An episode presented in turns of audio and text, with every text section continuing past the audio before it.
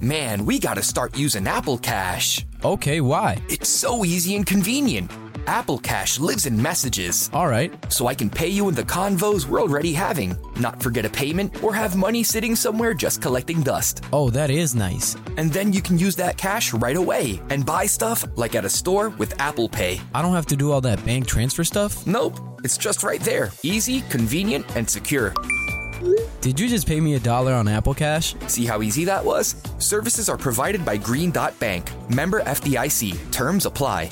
This podcast is brought to you by Kim Crawford Wines. Kim Crawford invites you to savor amazing with a chilled glass of New Zealand's finest, named in the Wine Spectator Top 100 list four times. Every sip of Kim Crawford Sauvignon Blanc is filled with tropical fruit flavors like passion fruit and citrus to help you experience golden hour how you see fit. Visit kimcrawfordwines.com to learn more and find Kim Crawford wine near you. Savor amazing. For those 21 and over, please savor responsibly. Constellation Imports, Rutherford, California. This episode is brought to you by PNC Bank, who believes some things in life should be boring, like banking. Because boring is safe and responsible, level headed and wise. All things you want your bank to be. You don't want your bank to be cool or sexy. Sexy is for 80s hair bands, not banks. That's why PNC Bank strives to be boring with your money so you can be happily fulfilled with your life. PNC Bank, brilliantly boring since 1865. Brilliantly Boring since 1865 is a service mark of the PNC Financial Services Group, Incorporated. PNC Bank, a National Association member FDIC.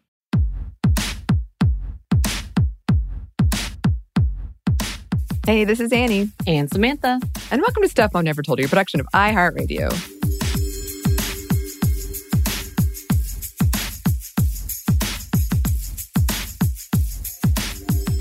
It is time for another book club. We're a little late on this one.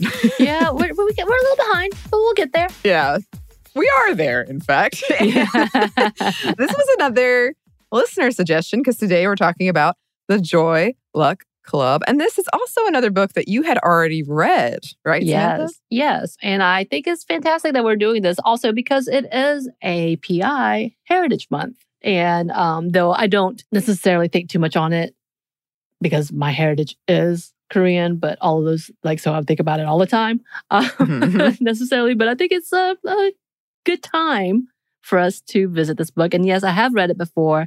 I believe I read it, I think it was one of my accelerated reader Uh-huh. books. Because I told you I like to do the adult version so I could get all the points. And it's a very long book. Yeah. And I'm pretty sure I had read it for that specifically, but it was such an impactful book because when I read it, I believe I was in my teens, early teens, and I had not read many books. I had any type of Asian persons or Asian representatives at all, even though it's not my culture and it's not my heritage. Obviously, I am Korean. Uh, and so, therefore, it's very different as well as the fact that I was raised in the mountains of Georgia Mhm. beginning from six, seven on, because I moved Mhm. into the US at seven, it was still reminiscent and made me long for a thing that I felt Right. like I was missing out on. But it also felt nice, especially since the movie came out in 1993, and seeing Asian faces as an actual storyline instead of just, you know, secondary figures or um, the stereotypical figures, you know, that's often just a mockery Mhm. of Asian people. So it was nice to see this and to see them human. Of course, we can talk about all of the critics who have a lot to say about how this may be enhancing negative stereotypes for sure. But it, for me, at that point in time, living in the mountains of Georgia with all the white peoples, seeing faces that looked reminiscent to mine as actual humans and families and stories was phenomenal and reading that as well. So definitely something that I was really excited to read. And I'm really Yeah. glad we get to revisit it. Yeah, I had never read it before, but I have an interesting story about I already owned it. Yeah. And before you came to work with us, Samantha, we had a really cool tradition in our office. This was also when we were a much smaller company, and there's like 30 of us. But we would do uh, a white elephant where we would all wrap a book that we'd already read and exchange. This is a real blast from the past, but if anybody has listened to the entire catalog, or I guess just older episodes of stuff you missed in history class, one of the older hosts, Sarah, her entry was Joy Luck Club. And that was the Oh. one that I picked. And I had heard of it because of the movie, I think. And I, it did, I mean, it when it came out, it, and we'll talk about this, it was really popular and really well, well received. But I had not read it because I, you, you know, you can't see it, listeners, but Samantha can. I have a lot of books, You did. lots. And I had to I remember when I was like, I'm going to have to set aside some time to search through my books. Right. You I like the fact that you look back there, you're like, oh no. Essentially trying to figure out a plan how to dig this book Yes. up from your Yes. pile. And it was really, really funny because I like put it on my calendar. I blocked off like an hour. I rolled up my sleeves. I put my hair up and I was like, here we go. And I got on my step stool and it was the first book on top. Oh, okay. I was gonna ask how long did it take? So It you had an extra like 58 minutes left. It was pretty nice, actually. Nice. So you just blocked off some uh, reading Yeah. times right there. Mhm. I did, I did, and I, I was a, like you said, it's a long book, but it was a pretty quick read for me. Um, Yeah. and I, it was really, really well written, and I enjoyed it quite Yeah. a bit. I think uh, that's one of the things about that book. It stuck with me. The uh, of course, rereading it, it's been a long, long time. Uh, and rereading it, I still remember these impactful scenes, which we're going to talk Mhm. about, and just thinking on like the level. And of course, we've talked about this earlier. We talked about this in our recent uh, happy hour episode about heritage and legacy. And this is just dripping with all of those Yeah. themes. And I definitely have a moment of trying to reconcile the fact that I don't have this legacy and I don't have this heritage and trying to debate how to find that and how that that works for me and, and reading this book definitely reminds me of that i think that's why i loved it too is it fulfilled a bit of me that i knew i didn't have if that makes sense. Um, yeah and this book was actually first published in 1989 and yeah it became a movie in 93 with ming na wen which i talk about all the time because i love her. I love her so much. I think she was one of the first asian actresses that i actually saw with Mhm. depth. Like Right. of course many more Chinese movies came out, and I love those. So I love Hero, and I love all the different actresses that we see and actors we see in that. But Ming Na Wen had the you know the Asian cheeks that I feel like I have that like a little thicker and cute, but like she's a beautiful woman who was not seen just as a prop. Uh, of course, Yeah. she was the voice in Mulan, which made me love her even more in the D- Disney animation version, of course. And of course, Mhm. she's now part of the Star Wars world. And I was so Yeah. excited. I kept screaming at the TV, and my partner just looked at me like, What? What, what's going on? Because he couldn't understand how excited I'm like. And also, this woman has not aged. This woman has not aged. Like, there's something phenomenal about just having watched her literally over what 20 something years, 27 years, 28 years, 1993. I think it's the first time I saw her. And Mhm. she has not changed. but anyway, I love also uh, Russell Wong. I have a huge crush on him. So seeing him, he was actually a bad guy in this movie. So. Oh. yes, I have enjoyed Ming Na Wen and uh, The Mandalorian, and I loved when she geeked out about Star Wars, and she was like, "This is how impactful Luke Skywalker was for me," and to imagine I'd be acting with him, and I was like, "Oh, I feel you, yep. I feel you." I saw her at Dragon Con once; it was very cool. Oh, I think I might actually like if I actually were to meet her. I don't get Uh huh. too flustered with celebrities because I'm just like, yeah, whatever. Right. She would be one of those that I'd just be like, oh my god, I love you. and then you like quietly back yeah, away. and then I'd never actually speak to her. yes, yes. well. This book is written by Amy Tan and it follows four fictional Chinese immigrant families, particularly mothers and daughters, after they migrate to the United States. With 16 interwoven stories, it tells the intergenerational and intercultural stories and conflicts of the mothers and their daughters who were raised in America when it comes to things like, yes, culture and heritage. One of the daughters, Jing Mei or June, journeys to China to meet her half sisters, twins that her mother was forced to leave there as she fled Japanese invasion during World War II. Um, and their mom intended to return for her daughters, but died before she could. So it's kind of framed around that premise of Right. Jing Mei learning that and then having questions about heritage and culture and these stories of her mother and how can she tell those stories. Yeah, the four families come together to form the Joy Luck Club, a weekly gathering to play mahjong and eat delicious foods that Jing Mei's mother Suyuan partook of in China, and restarted with the three other Chinese immigrant families in San Francisco.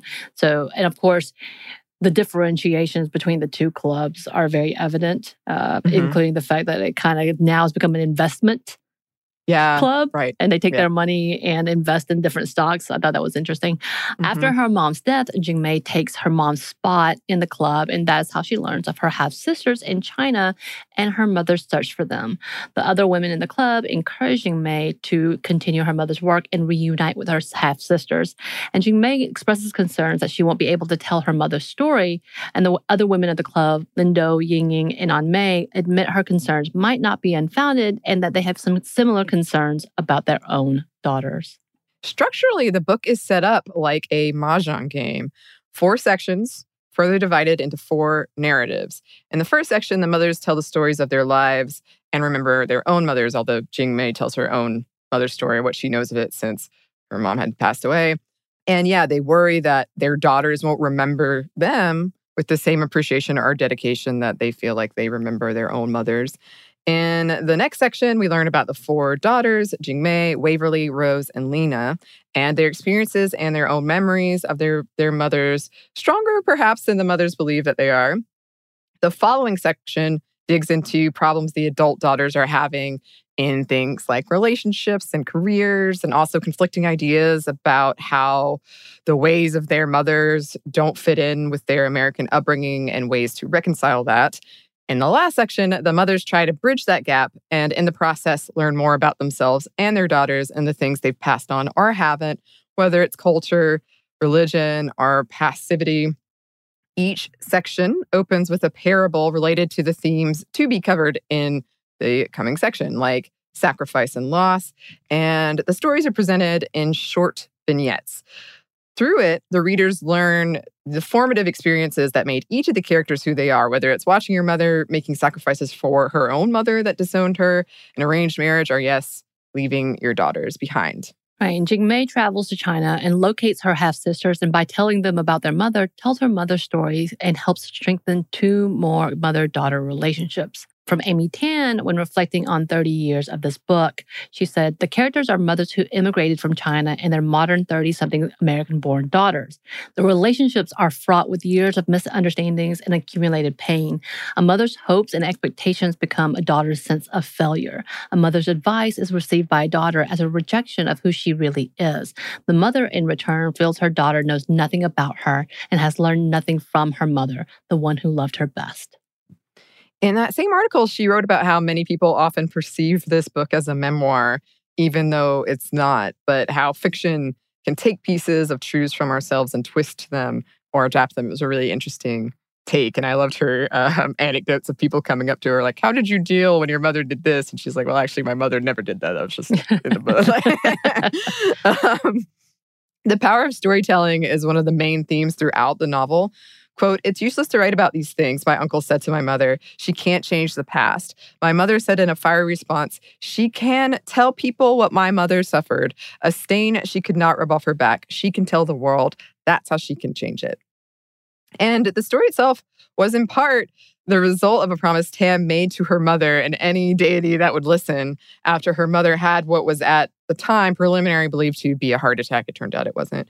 Tan promised that if her mother survived, she would truly listen to her mother's stories and travel to China with her and meet her daughters from her first marriage. And she did. So, the best selling book has won numerous awards and received widespread critical acclaim and regularly is included on required reading lists around the country including my accelerated reader and around the world. Some did criticize it for what they saw as perpetuating negative Asian stereotypes, particularly around Asian men. And yeah, there's a big conversation and back and forth about is this a great representation? Is this just that, again, model minority level of stereotyping that they put onto this? Are we perpetuating? Again, a negative look at the Asian men and whether or not they are um, as abusive as or as neglectful as they seem in this book. And of course, that's not at all, from what I gathered, what was being perpetuated. It just was not a story about these men. in general. Um, but yeah, I know it was a big back and forth. Even I could remember about, wow, this does not look good for a lot of like the Asian conversations, including the fact of like the tiger mom, the overbearing Mhm. mom, which has been also another stereotype that continues to build and not go away. Right. For sure, for sure. And speaking of, we have a lot of themes that we wanted to cover. But first, we're going to pause for a quick break for word from our sponsor.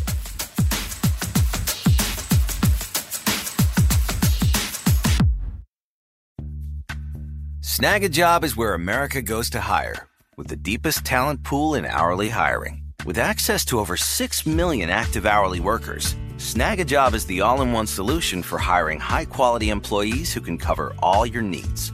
On demand, temp to hire, part time or full time. You name the position warehouse worker, retail associate, grocery store clerk, fitness trainer, baker, stylist, bellhop, podcast producer. Yeah, Snagajob's got a worker for that. With our easy to use platform, you're able to seamlessly post and fill available positions quickly with a dedicated customer support team to provide all the help you need along the way. Kind of nice knowing you have a talent pool like that in your own backyard, right? Snagajob is the partner you need to keep your business running smoothly. So visit snagajob.com or text snag to 242424 to talk to an expert. Snagajob.com, where America goes to hire. This podcast is brought to you by Kim Crawford Wines. Life is busy. There are so many things on your to do list with so little time to do them. And you're always thinking about others' needs before thinking of your own. Trust me, we understand. Kim Crawford does too. That's why they're inviting you to experience Golden Hour, your chance to reclaim your time and laugh with your favorite people, play your favorite song on repeat, gaze outside your window and daydream about your wildest dreams, or celebrate your victories. No matter the moment, you can savor it all with a chilled glass of New Zealand's finest. As the number one ranked Sauvignon Blanc in the US, Kim Crawford has classic aromas of lifted citrus, tropical fruit, and crushed herbs to help you stay in a golden hour state of mind. Because golden hour is more than just time, it's whenever you want to savor amazing. Visit kimcrawfordwines.com to learn more. That's kimcrawfordwines.com to find Kim Crawford wine near you. Savor amazing. For those 21 and over, please savor responsibly. Constellation Imports, Rutherford, California. Tennessee just sounds perfect. Whether that's live music, the crack of a campfire, or kids laughing on an adventure. To start planning your trip, visit tnvacation.com. Tennessee sounds perfect.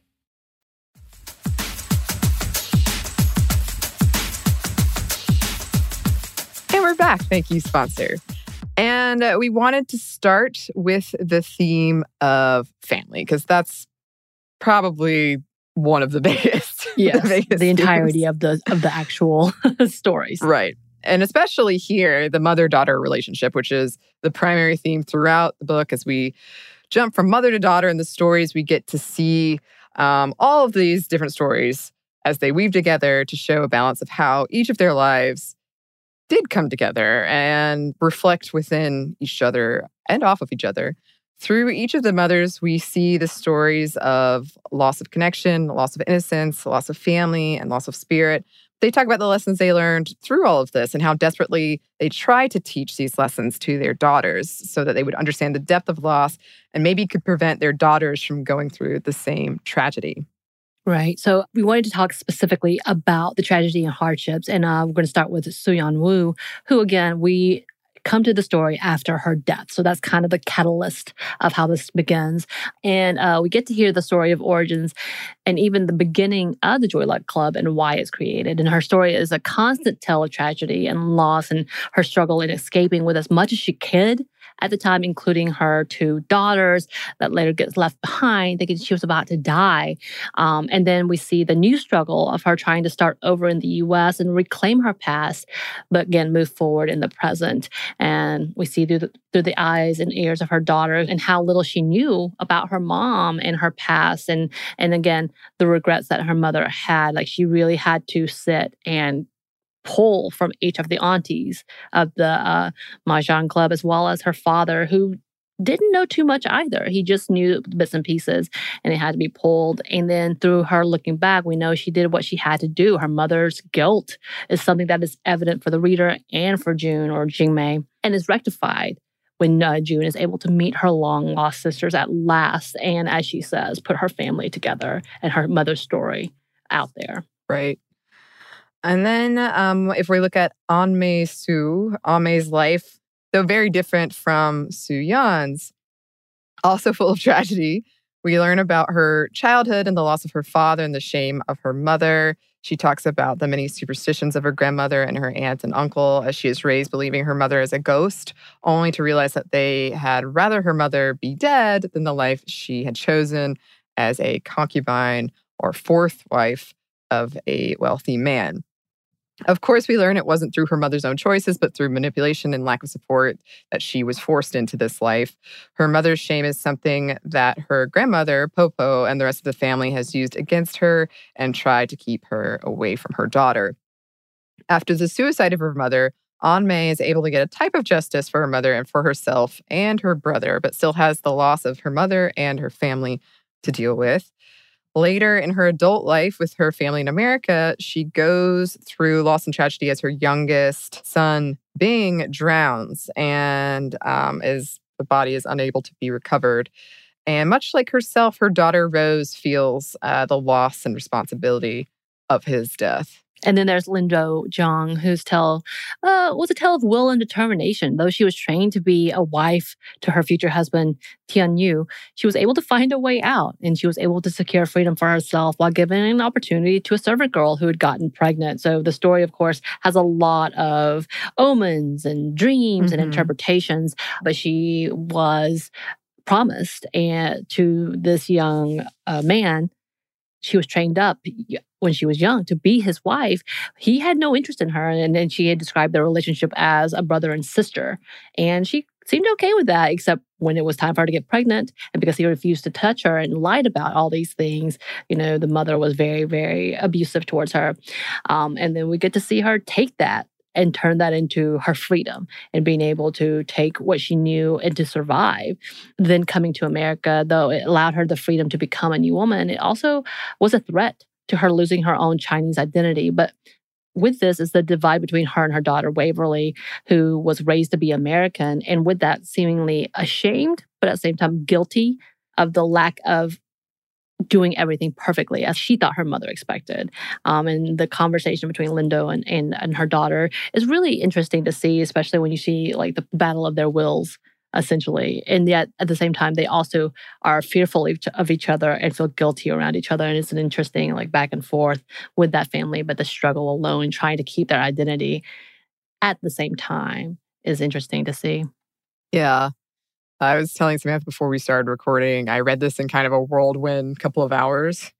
And because of the way the, these stories are told from the first person, like at the beginning of the section, it tells you who it is. But then at least in my book, it doesn't say at the top. So you have to kind of keep in your mind, okay, who is this and how are they related to everybody? And I started being like, okay, this is the clever one. Um, and that's how I remembered uh, Lindo and Waverly as I was like, oh, she was clever to get out of that marriage. Waverly is clever in her chess, like you right, know, like finding right. those connections. Yeah, linking the families. You have to because I did that too. Because some of them are similar, of course, because they go through similar situations. It does mm-hmm. seem a bit similar to each other. And yeah. of course, they are intertwined. As we know, Waverly and later on, we know Waverly and Jingmei are frenemies, yeah. for the lack of better terms. yeah. Yeah. And I do think, it, and I, we'll probably talk about this more later, but I, Waverly in particular, to, uh, her like final section where you can just see her like making her mom into the enemy, but her mom really wasn't even there and hadn't said anything. Like she was her own enemy. Right. Like I'm right. sure that, you know, a part of that is how she was raised. But it was just interesting to see her have all these doubts about like her new boyfriend is what I'm thinking of. Right. Getting married to him. And this is before she'd even talked to her mother, but she's like, oh my, she's not gonna like this. She's gonna tear it apart. and then there's uh Ying Ying or Betty St. Clair.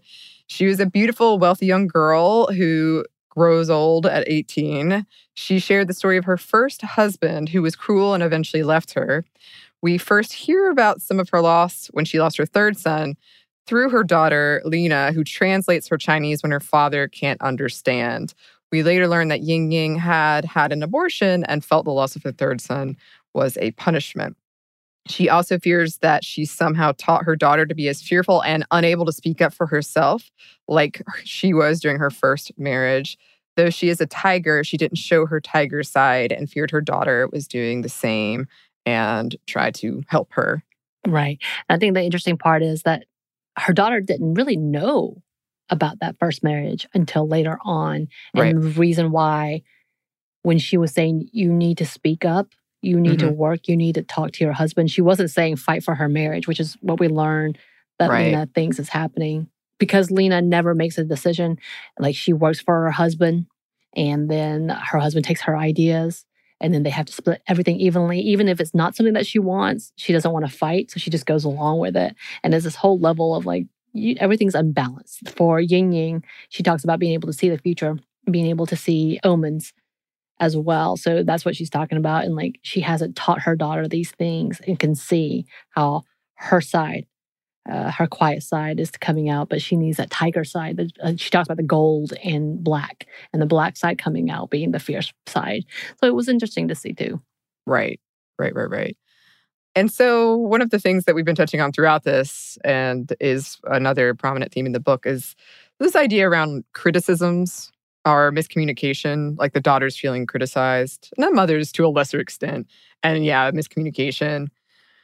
Obviously, I don't have the same complex multicultural or racial layer here, but I did relate to this because since my dad has died, I've been reflecting a lot on our relationship and where it went wrong, as they say. And one of the things I keep coming back to is I, I really fundamentally think we did not understand.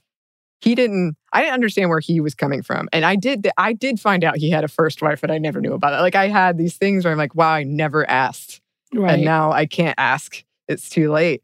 And there was this idea for me, maybe for some, maybe for um, Jing Mei, I don't know. But there was this idea that those questions were too painful, and Right. maybe he was ashamed of the answers, Right. and that's why we didn't talk about it. But then it's the same at the end when Jing Mei learns this like hugely important story about her mom, why she left her daughters. It's like this formative, traumatic experience, and to not know that until after she's gone. right. I do think, yeah, there's that comes up a lot in this of miscommunicating and not feeling like just being on separate pages and not really realizing for sure exactly what the other person means or what they're saying.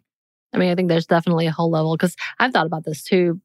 Because when you are the child of someone, you don't really think of them beyond the parental figure. And then when Right. you realize the stories, the bigger stories, you start wondering, wow, what happened? Because I've thought about that too. Again, about heritage and legacy, what we're passing on.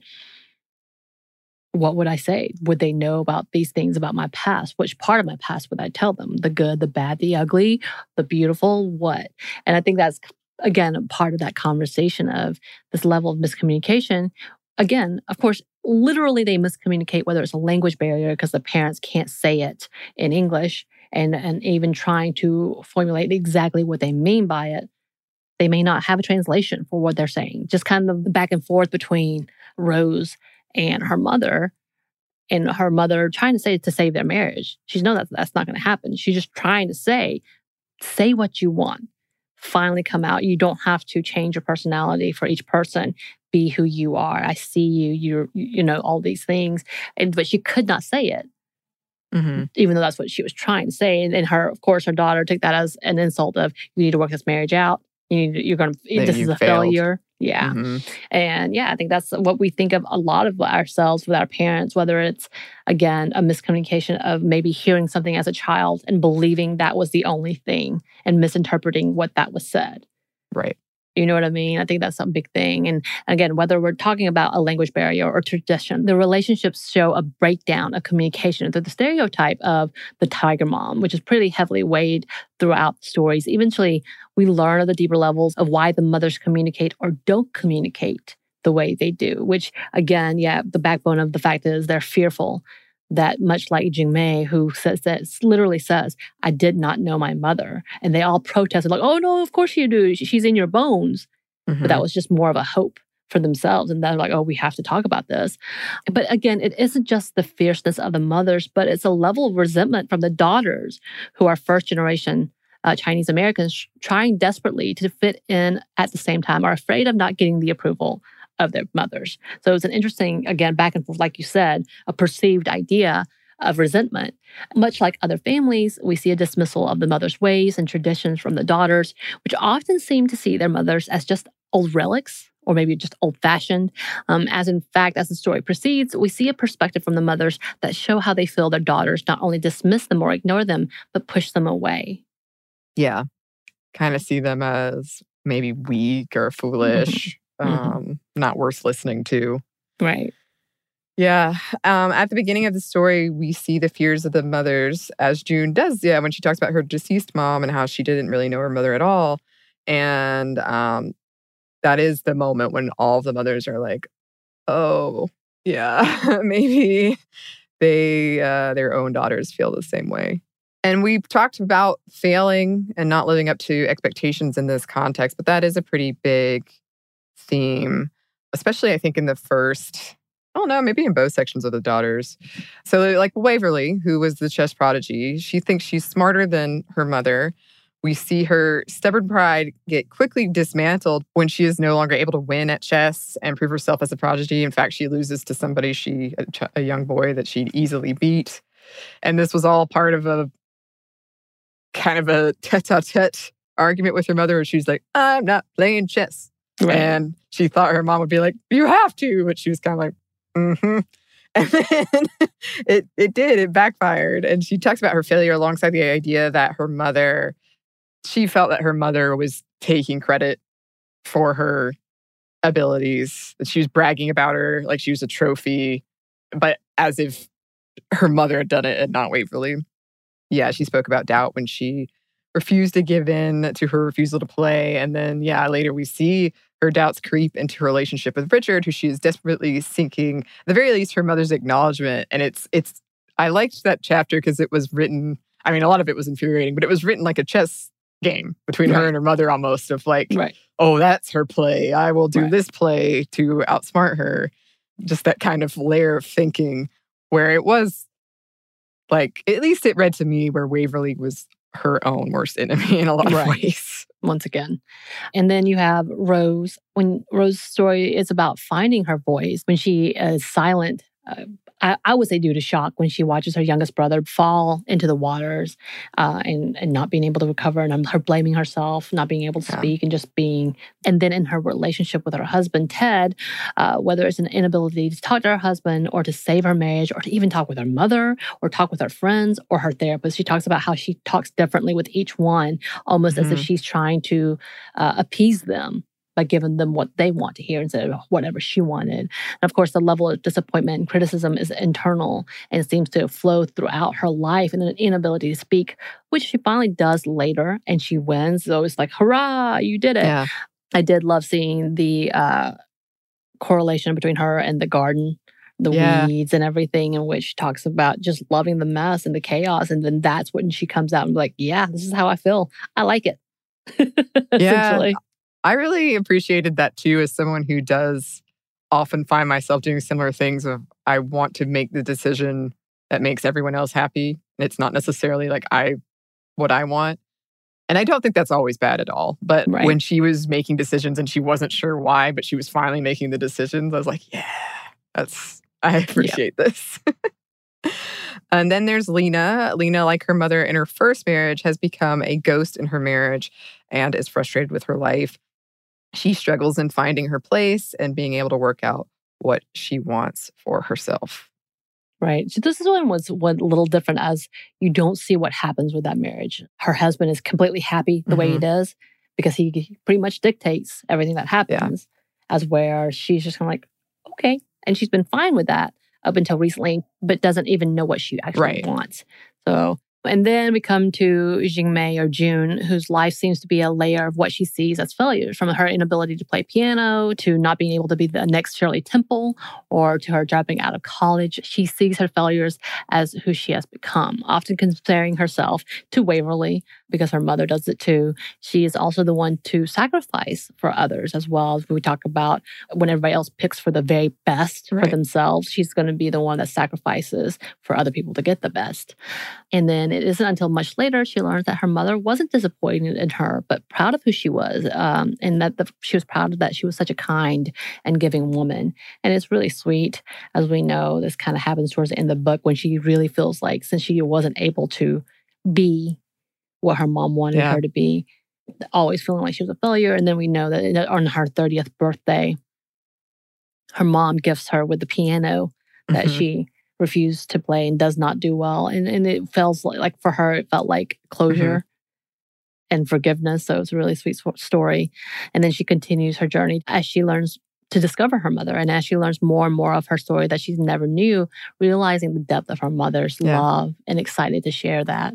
It was really beautiful. Yeah, that was a very sweet scene where kind of this embarrassing moment for for Jing Mei at the table when Waverly kind of really knocks her down a peg. Right. And then afterwards, the conversation Jing Mei has with her mom, where her mom's like kind of saying all these things you see as failures, I see as these things that make you you, that uh, are, yeah, kind and giving woman. And I don't know, it was just so sweet to hear that. I think for any anybody, it's sweet to hear that somebody sees these things in you that maybe you've just been beating yourself up for or berating but they just Right. accept you and they love you for it. It's very sweet.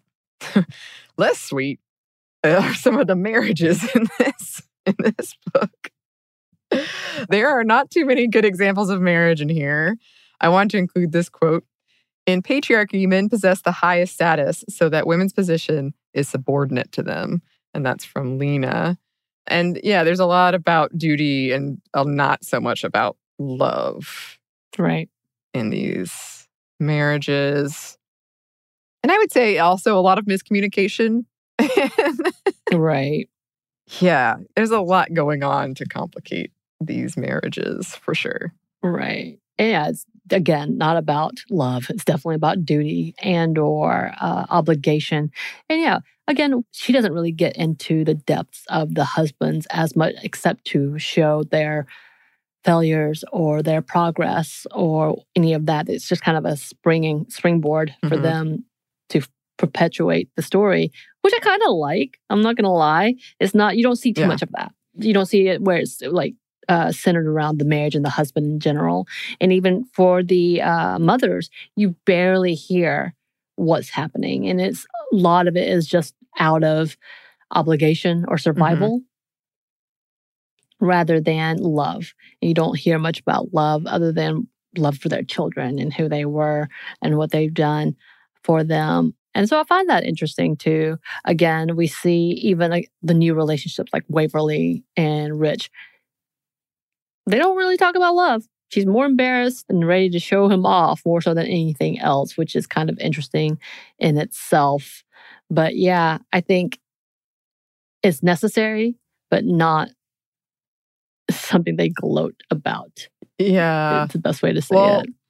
And I would I would put in here a reminder that for, you know, a long time historically marriages have been usually things of convenience or economics, often at the um, benefit of the man and the detriment of the woman in a very heteronormative sense. Right. And we do see that in uh, Joy Luck Club, especially in the mothers. But when it comes to the daughters, one of the things I appreciated about that, where the problems of the marriage might have been key, but the marriage itself wasn't. But we see through that, you get to touch on is- issues of like sexism, where, yeah, your idea, your husband is getting paid seven times more than you, and yet everything must be equal. And also just the fallout of misunderstanding their mother. And I feel like I could be totally wrong, but I feel like there's a lot of overcorrecting in, in this, where the mother's just like, I so badly don't want this for my daughters that they like overcorrect. And then the Right. daughters are like, I so badly don't want to be like my mother. So they overcorrect. Like kind of seeing that play out through through their marriages. Right. It does seem like a push back and forth. Yeah. Which I don't think is Similarly to each other. Yeah, yeah. And I think that's pretty common. I don't think that is specific Right. necessarily to like characters in this book. But and something else we wanted to talk about is friendship. another theme in here. Just, I mean, the whole idea of the Joy Luck Club is about friendship and um, they, they you see that the importance of shared community spaces for marginalized folks and as always the power of women sharing experiences and supporting each other the original joy luck club that jing mei's mom started in china it was a very dark painful time for a lot of people and this was like a Right. time where they got to forget that and have fun and be happy and they would pretend like they were having this big feast even though they weren't Right. and just how powerful that was. And as you said, in San Francisco, the the new iteration of Joy Luck Club did become kind of an investing opportunity, and they paid for the plane ticket. Yeah. They raised the money for at the time, I believe it was for her mom, Suyuan, to go, but then they Right. gave it to um, Jing Mei, and I think that's Right. wonderful. Yeah. And it's definitely through the friendships we see the connection of the old world versus the new world, for the lack of better terms, and how they're trying to correct wrongs together, whether it's they compete with each other about their daughter's success or they talk about um, their pasts as if uh, it was the good times, I guess. And you're right. Yeah. It's, again, like you said, they got the funds together so that Jing Mei could complete what Xian was doing to begin with. And it was a part of their legacy too Mhm. for her to fulfill this. And I think it was really beautiful. But I also love the fact that, yes, Jing Mei was welcomed into that community Yeah, and she took her mom's spot. So it's a matriarch that's allowed this and continued this. And I think that's beautiful because we don't see enough of that yeah, in general. yeah. It's amazing how rare it is to see multi generational representations of women. Right, right. Yeah. And I mean, that does feel very poetic in that, you know, Jing Mei is stepping in. She was so concerned she couldn't tell her mother's story.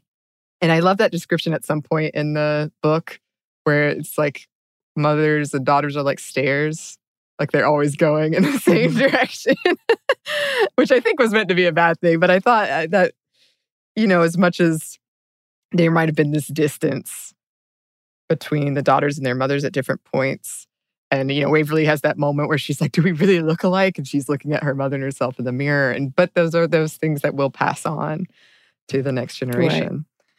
We do have a little bit more for you, listeners, but first we have one more quick break for a word from our sponsor.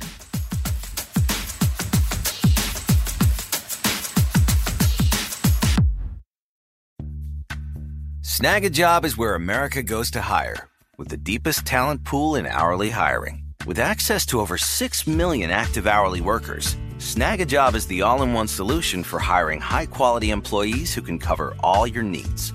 On demand, temp to hire, part time or full time. You name the position warehouse worker, retail associate, grocery store clerk, fitness trainer, baker, stylist, bellhop, podcast producer. Yeah, Snagajob's got a worker for that. With our easy to use platform, you're able to seamlessly post and fill available positions quickly with a dedicated customer support team to provide all the help you need along the way. Kind of nice knowing you have a talent pool like that in your own backyard, right? Snagajob is the partner you need to keep your business running smoothly. So visit snagajob.com or text snag to 242424 to talk to an expert. Snagajob.com, where America goes to hire. This podcast is brought to you by Kim Crawford Wines. Life is busy. There are so many things on your to do list with so little time to do them. And you're always thinking about others' needs before thinking of your own. Trust me, we understand. Kim Crawford does too. That's why they're inviting you to experience Golden Hour, your chance to reclaim your time and laugh with your favorite people, play your favorite song on repeat, gaze outside your window and daydream about your wildest dreams, or celebrate your victories. No matter the moment, you can savor it all with a chilled glass of New Zealand's finest. As the number one ranked Sauvignon Blanc in the US, Kim Crawford has classic aromas of lifted citrus, tropical fruit, and crushed herbs to help you stay in a golden hour state of mind. Because golden hour is more than just time, it's whenever you want to savor amazing. Visit kimcrawfordwines.com to learn more. That's kimcrawfordwines.com to find Kim Crawford wine near you. Savor amazing. For those 21 and over, please savor responsibly. Constellation Imports, Rutherford, California. Tennessee just sounds perfect. Whether that's live music, the crack of a campfire, or kids laughing on an adventure. To start planning your trip, visit tnvacation.com. Tennessee sounds perfect.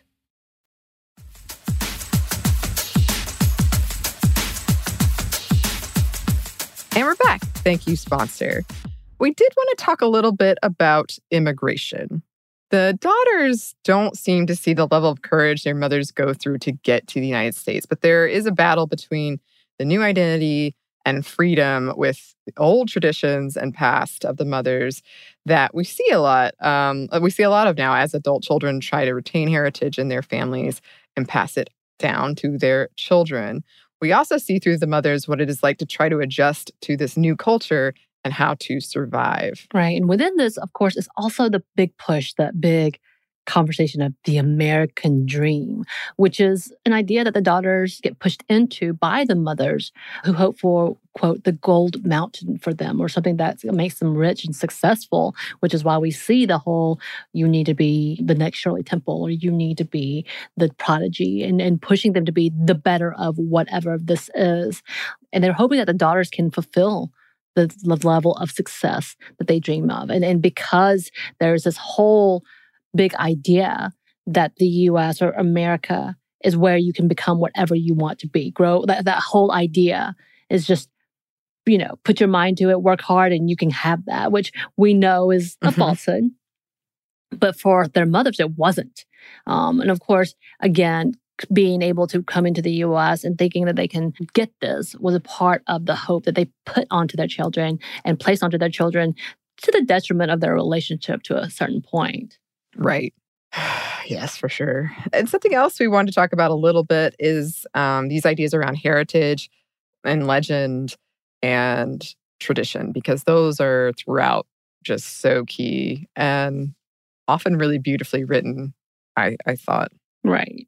I think there's this whole level of, of course, like the East versus West or East and West cultural ideas. And we do see when it comes to heritage, when it comes to legends, when it comes to stories, of course, uh, China is going to have a longer history and depth that we don't have in the US as a very young country, as we know this, and also like being reestablished several times over. But they do talk a lot about balance and the whole idea of keeping one corner watching this corner and making sure uh, things are in its place. Ying Ying talks about that to the room uh, in which Lena has put her, thinking that this is such a, like the guest room is off balance. The table is right. off balance. And she saw the future of it falling yeah. apart and not being able to withstand. And that was really important to her. And then you you have that whole idea of the corners for Mahjong and the fact that Jing Mei's mom specifically picked that side as the newness, a type of thing. And you're like, oh, of course that's her side. She knew exactly what her mother would pick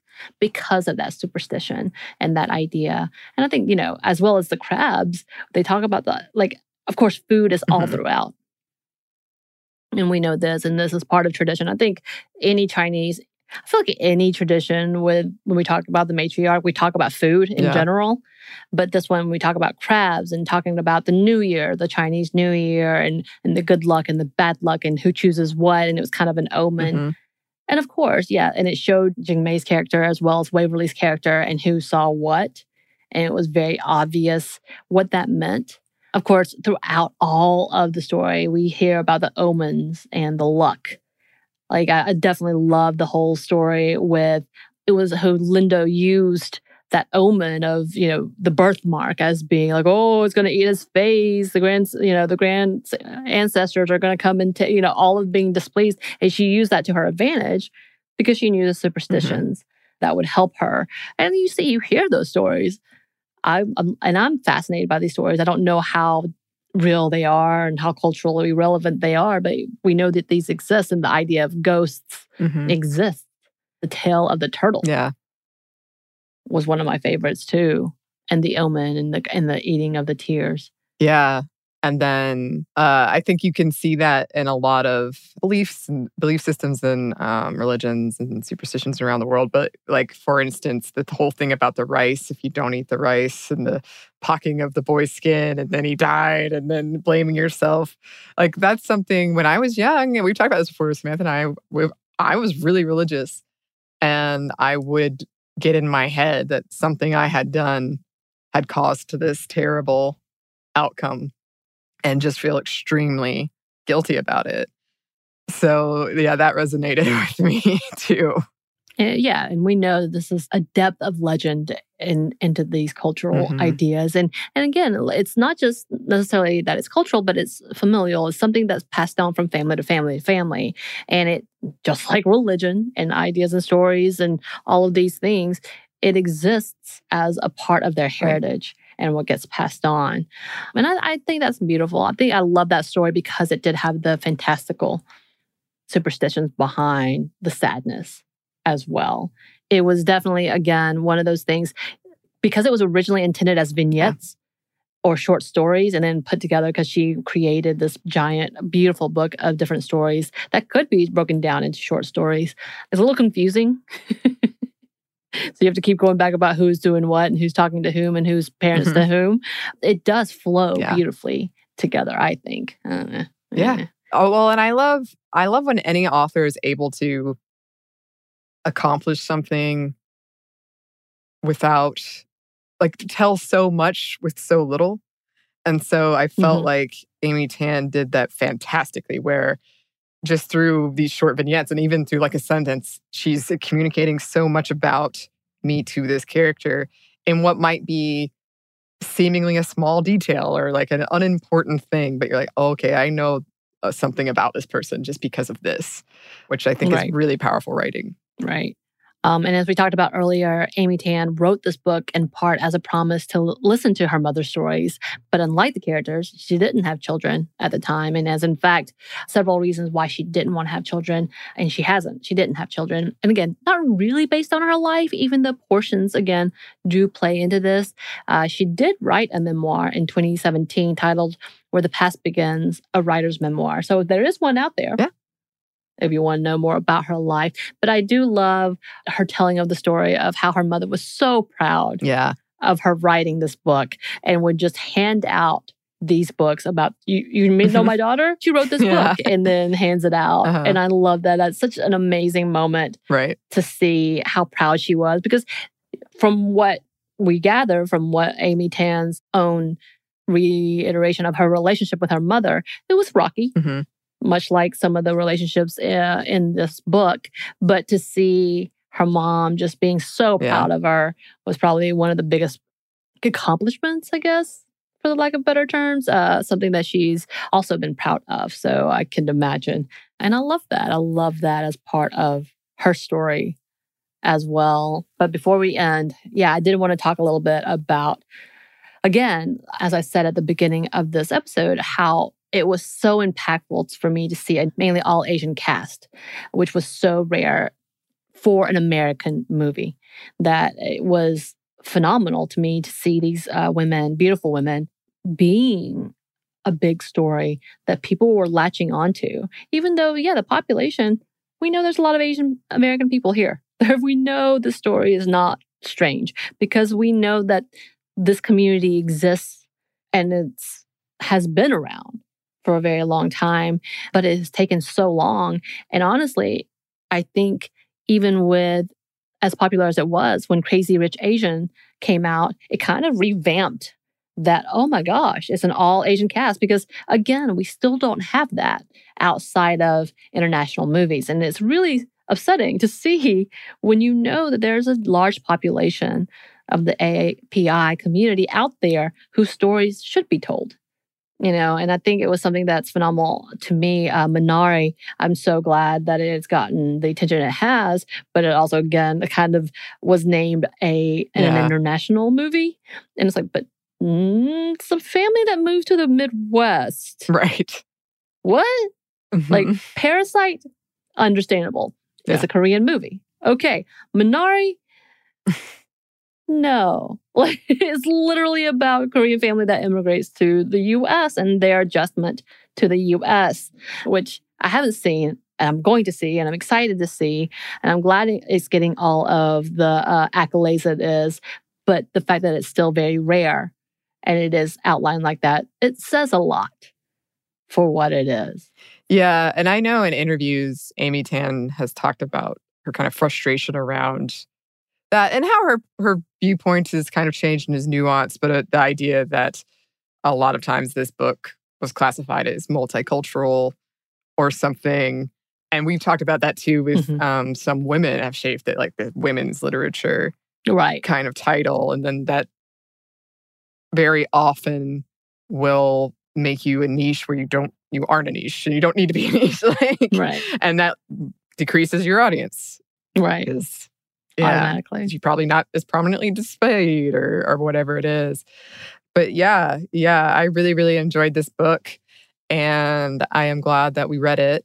There are so many themes we didn't touch on that we could. So it's a lot to, a lot to. There's a lot in this book. Yes. Oh, yes, there is. But that is it for now. Please keep your suggestions coming. What should we read for our next book club? You can email us at stuffmediamomstuff at iheartmedia.com. You can find us on Twitter at momstuffpodcast or on Instagram at Stuff I Never Told You. Thanks as always to our super producer, Christina. Thank you, Christina. And thanks to you for listening. Stuff I Never Told You is a production of iHeartRadio. For more podcasts from iHeartRadio, visit the iHeartRadio app, Apple Podcasts, or wherever you listen to your favorite shows.